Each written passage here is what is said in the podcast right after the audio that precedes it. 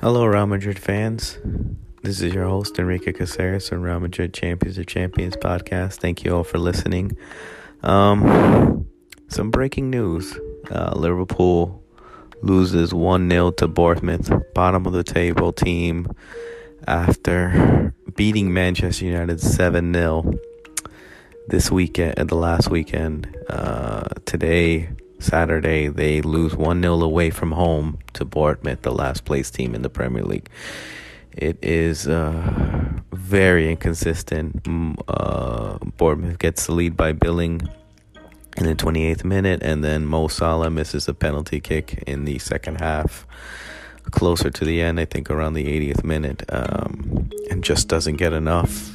Uh, Liverpool just doesn't have enough to, to, to win the game to overcome the the, the deficit. Um, does it take them away from being in top four? This might ruin the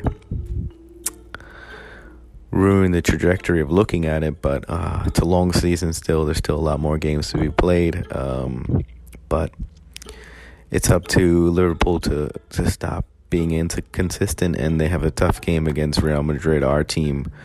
Uh, they're down five two at the moment, so um, we'll see where they stand. I don't know. It seems like a team that's in low morale at the moment but also able to thrash Man United 7 0. So it seems if I was a Liverpool fan, I'd be very questioning what, what their motives are of the players and how the team is being inconsistent at the moment. So uh, I, I can't explain why Liverpool is at this, losing losing to the last place team of the EPL and beating a uh, well established team like Man United at the moment, which is in good form 7 0, makes you wonder.